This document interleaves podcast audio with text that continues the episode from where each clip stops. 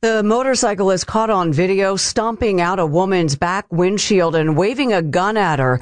Last October in Center City has pleaded guilty to assault charges.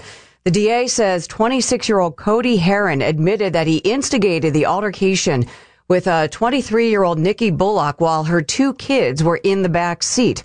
The viral video of this uh, shows a group of ATV motorcycle and dirt bike riders surrounding Bullock's sedan near City Hall.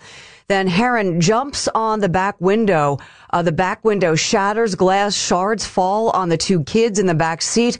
Mom gets out of the car to confront Heron. He pointed a gun at her and headbutted her with his helmet.